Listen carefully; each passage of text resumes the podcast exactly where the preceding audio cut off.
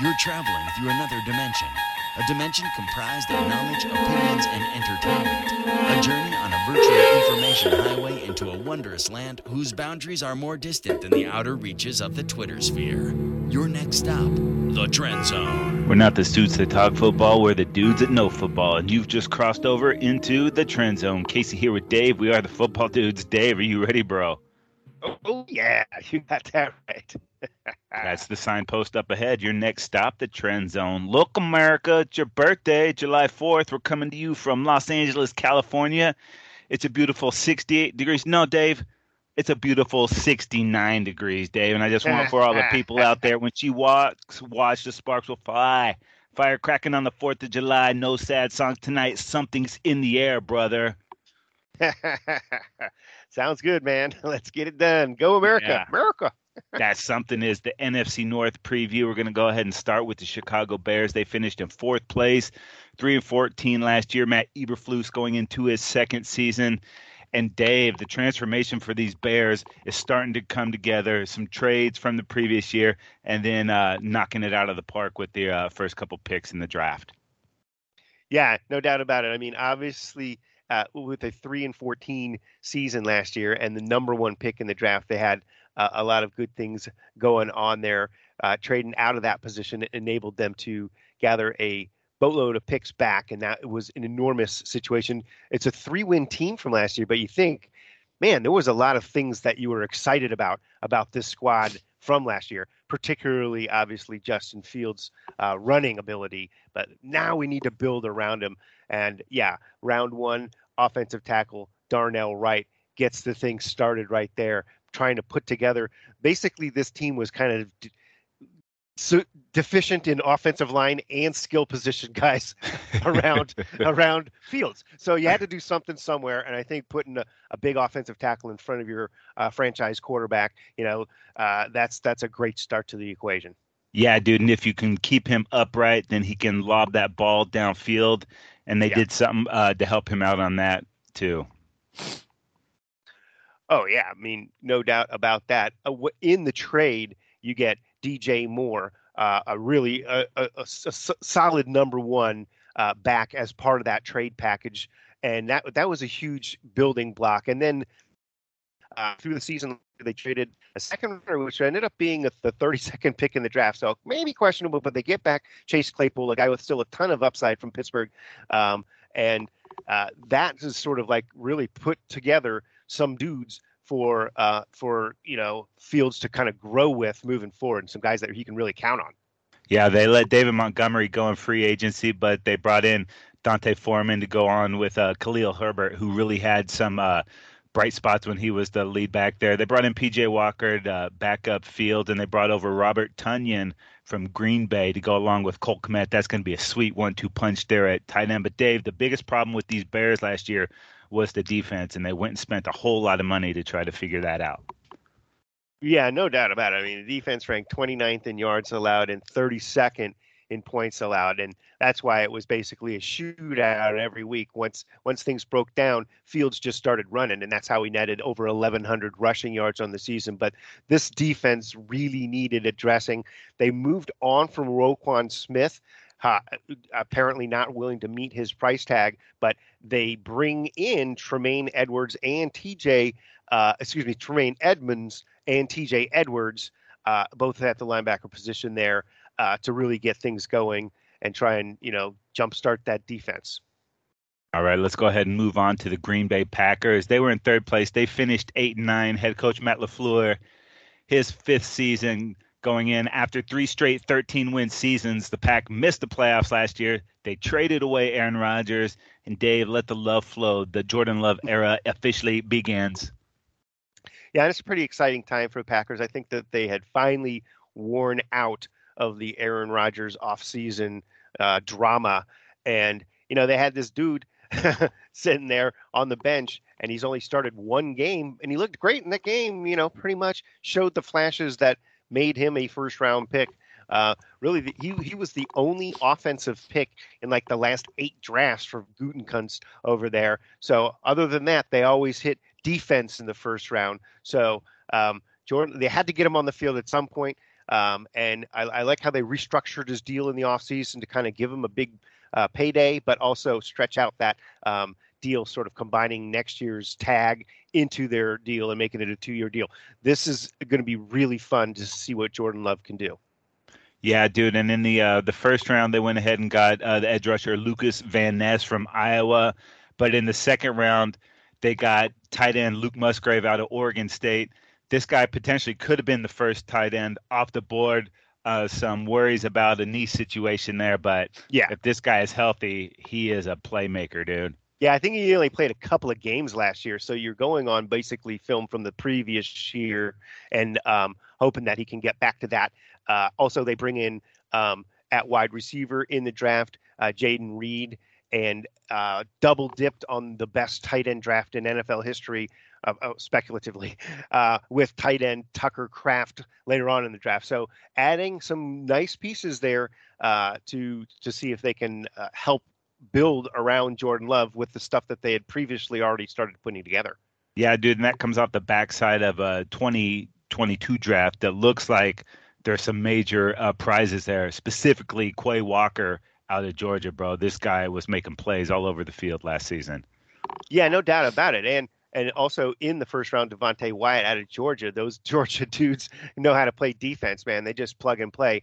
Uh, and uh, I mean, like practically every dude on that defense gets drafted out of Georgia there. So uh, no doubt about that. And then on the other side of the ball, they the uh, they finally did dip into the wide receiver group, bringing in this is from last year's draft as well, uh, Christian Watson and Romeo Doubs, Uh, both dudes moments last year where they looked like, hey, they, these guys can play NFL football. And so you stack all those pieces together, and there's a lot of young talent on this Packers team. Yeah, I think that's why they didn't add uh, really any big free agents, but some household names: Lazard, Tonyan, Randall Cobb, Jarran Reed, all uh, exiting via free agency and not, uh, you know, bringing a lot to get in there. But they like the uh, the youth movement on this squad. Yeah, I think it was time. You know, you you you finally done with Aaron Rodgers. There's probably a huge cap hit there too. That that prohibited them from going out in the free agent market and, and no, he said veterans. he was going to hit some mushroom caps. That's right. My mistake. I misinterpreted uh, his, uh, you know, mystery uh, yeah. messaging there. Normally so. it's some stems, but it was caps this season. All right. Hey, folks, wanted to let you know uh, the Trend Zone is now available for subscription on Spotify, Apple Podcasts, Google Podcasts, now available on Amazon Music and wherever you get your podcast. Go ahead and subscribe to the Trend Zone right now. Thanks a lot. All right, in second place, it was the Detroit Lions. Dan Campbell heading into his second year. The Lions, the media darlings from last year's Hard Knocks, brought on so many more fans to this uh, franchise, but now the Lions face life with major expectations they let go of D'Andre Swift and fan favorite Jamaal Williams. Dave, what did they do in the first round? Dude, they went and drafted Jahmyr Gibbs out of Ooh. Alabama. Nobody argues that this guy is a, is is a, you know possible superstar at the running back position, but certainly uh, uh, very high. We didn't expect him to go this high, but when Bijan Robinson went prior to that, now suddenly the running backs are being valued a little higher than we anticipated that they would be. But here it is. Jahmyr Gibbs is going to replace uh, the outgoing running backs there in Swift and Williams, uh, and they're expecting some explosivity out of this dude. I'm telling you, they're excited. Yeah, this is the role they wanted for D'Andre Swift, who just really couldn't stay healthy while he was a member yeah. of the Lions. But also, they did some work on that defense. They got the linebacker Jack Campbell out of Iowa and safety Brian Branch. So trying to build up that defense because there wasn't a lot um, played in the NFC North last year. But Dave, I love some of the later picks they got round two and beyond.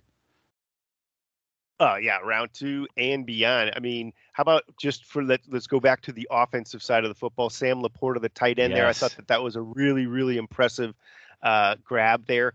Uh, he's sneaky good who knows which one of these tight ends is really going to pan out? You never knew, know, but that guy showed a lot, and out of Iowa, you know, so you never know. I mean, uh, but then they stash. Have they uh, put uh, in some tight Hooker. ends into the league, they, Iowa? They Couple. do, you know, so there might be a little something there. But uh, Hendon Hooker, Yeah. Uh, you know, a guy who would have conceivably gone a lot sooner. They get him as as a as a real kind of a steal in the third round there. And you know they can just stash him because as much as people continue, continually want to replace Goff, he actually was one of the better quarterbacks in the NFL last year. Uh, the problem was certainly not on the offensive side of the mm-hmm. football. You mentioned it, Casey. This defense, there wasn't a lot being played. They were ranked 32nd in yards allowed and 28th in points allowed, and that was a real focus, I think, of this offseason. And that takes us back to last year's draft as well when they brought in Hayden Aidan Hutchinson. That was the start of putting together something. Uh, he had a phenomenal rookie season, uh, but they needed a lot more bodies around him. You know, so they brought in some other dudes, right? Yeah. Safety C.J. Gardner, uh, cornerback Emmanuel Moseley, cornerback uh, Cameron Sutton. All of these dudes they got at reasonable prices.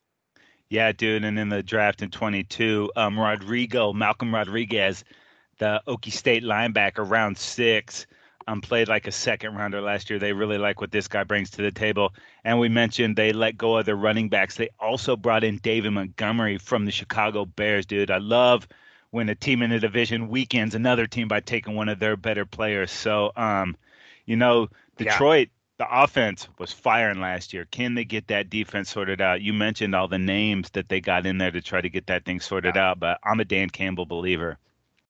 Dude, no doubt. I mean, at, first since the the first press conference where we got a good chuckle out of it, and then from there to where they ended up and where how we're looking at them right now. What an amazing, amazing job Dan Campbell has done.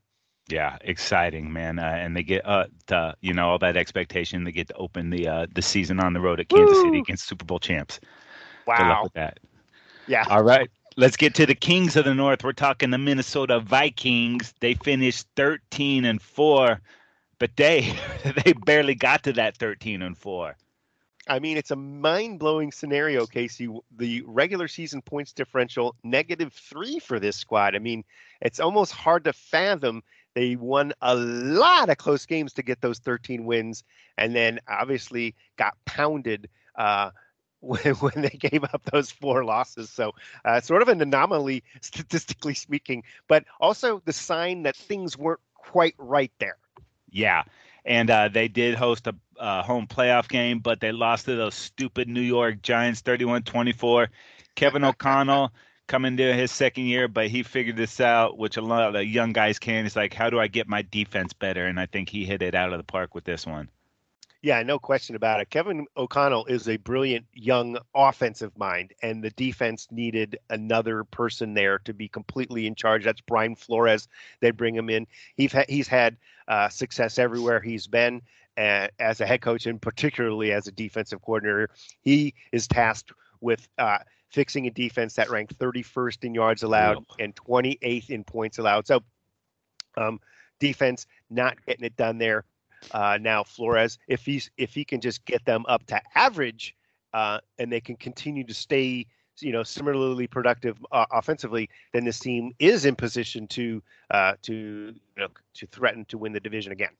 Yeah, well, we know that they have uh, Justin Jefferson there that's going to keep that offensive going, and O'Connell, maybe he's a mastermind, but he got rid of Dalvin Cook.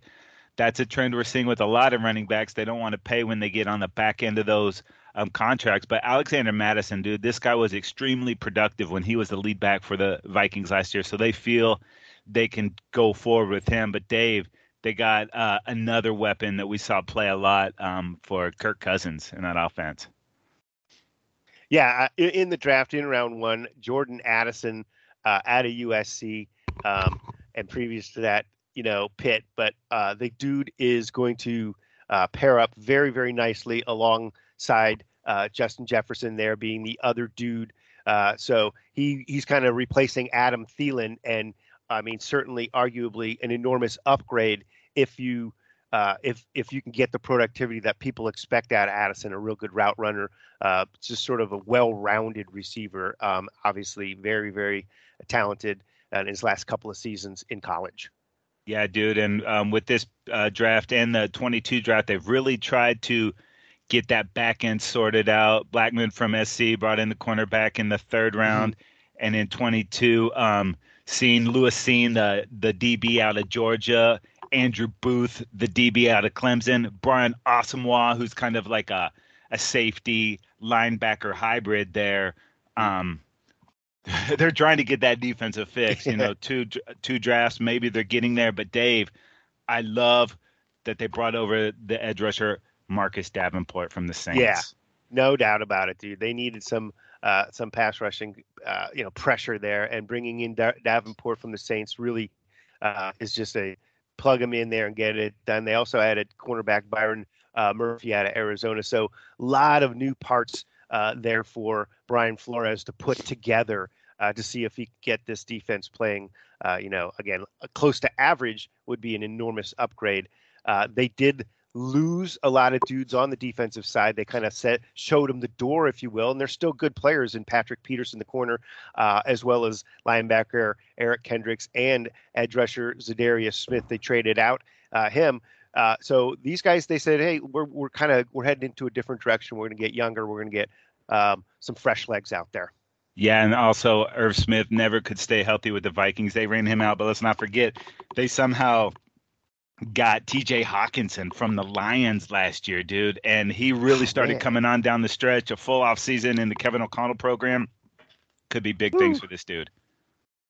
Yeah, there's a lot of change here, and I think again with the 13 and four record, it might have been deceiving. Like, hey, this team is a baby step away. It seems like they're a little bit more than that. They needed to really shake things up, certainly on the defensive side of the football, and they've done that. Uh, again, if they can take that next step forward offensively, and then obviously they need to leap up defensively. This is a team that could be reckoned with, and certainly uh, will be in the mix for the division title. Oh man, it is going to be sweet. Make sure you hang out with the football dudes because we still have a whole bunch of divisions to get through before we get to training camp. That's right. Uh, go ahead and like us on Instagram and Facebook. Follow us on Twitter at Football Dudes LA. Make sure you tag us on those social media platforms or just go to footballdudes.com. That is going to do it for this 4th of July episode of the Trend Zone. We want to thank you guys for hanging out. We're not the suits that talk football, we're the dudes that know football. For Dave, I'm Casey. We are out of here.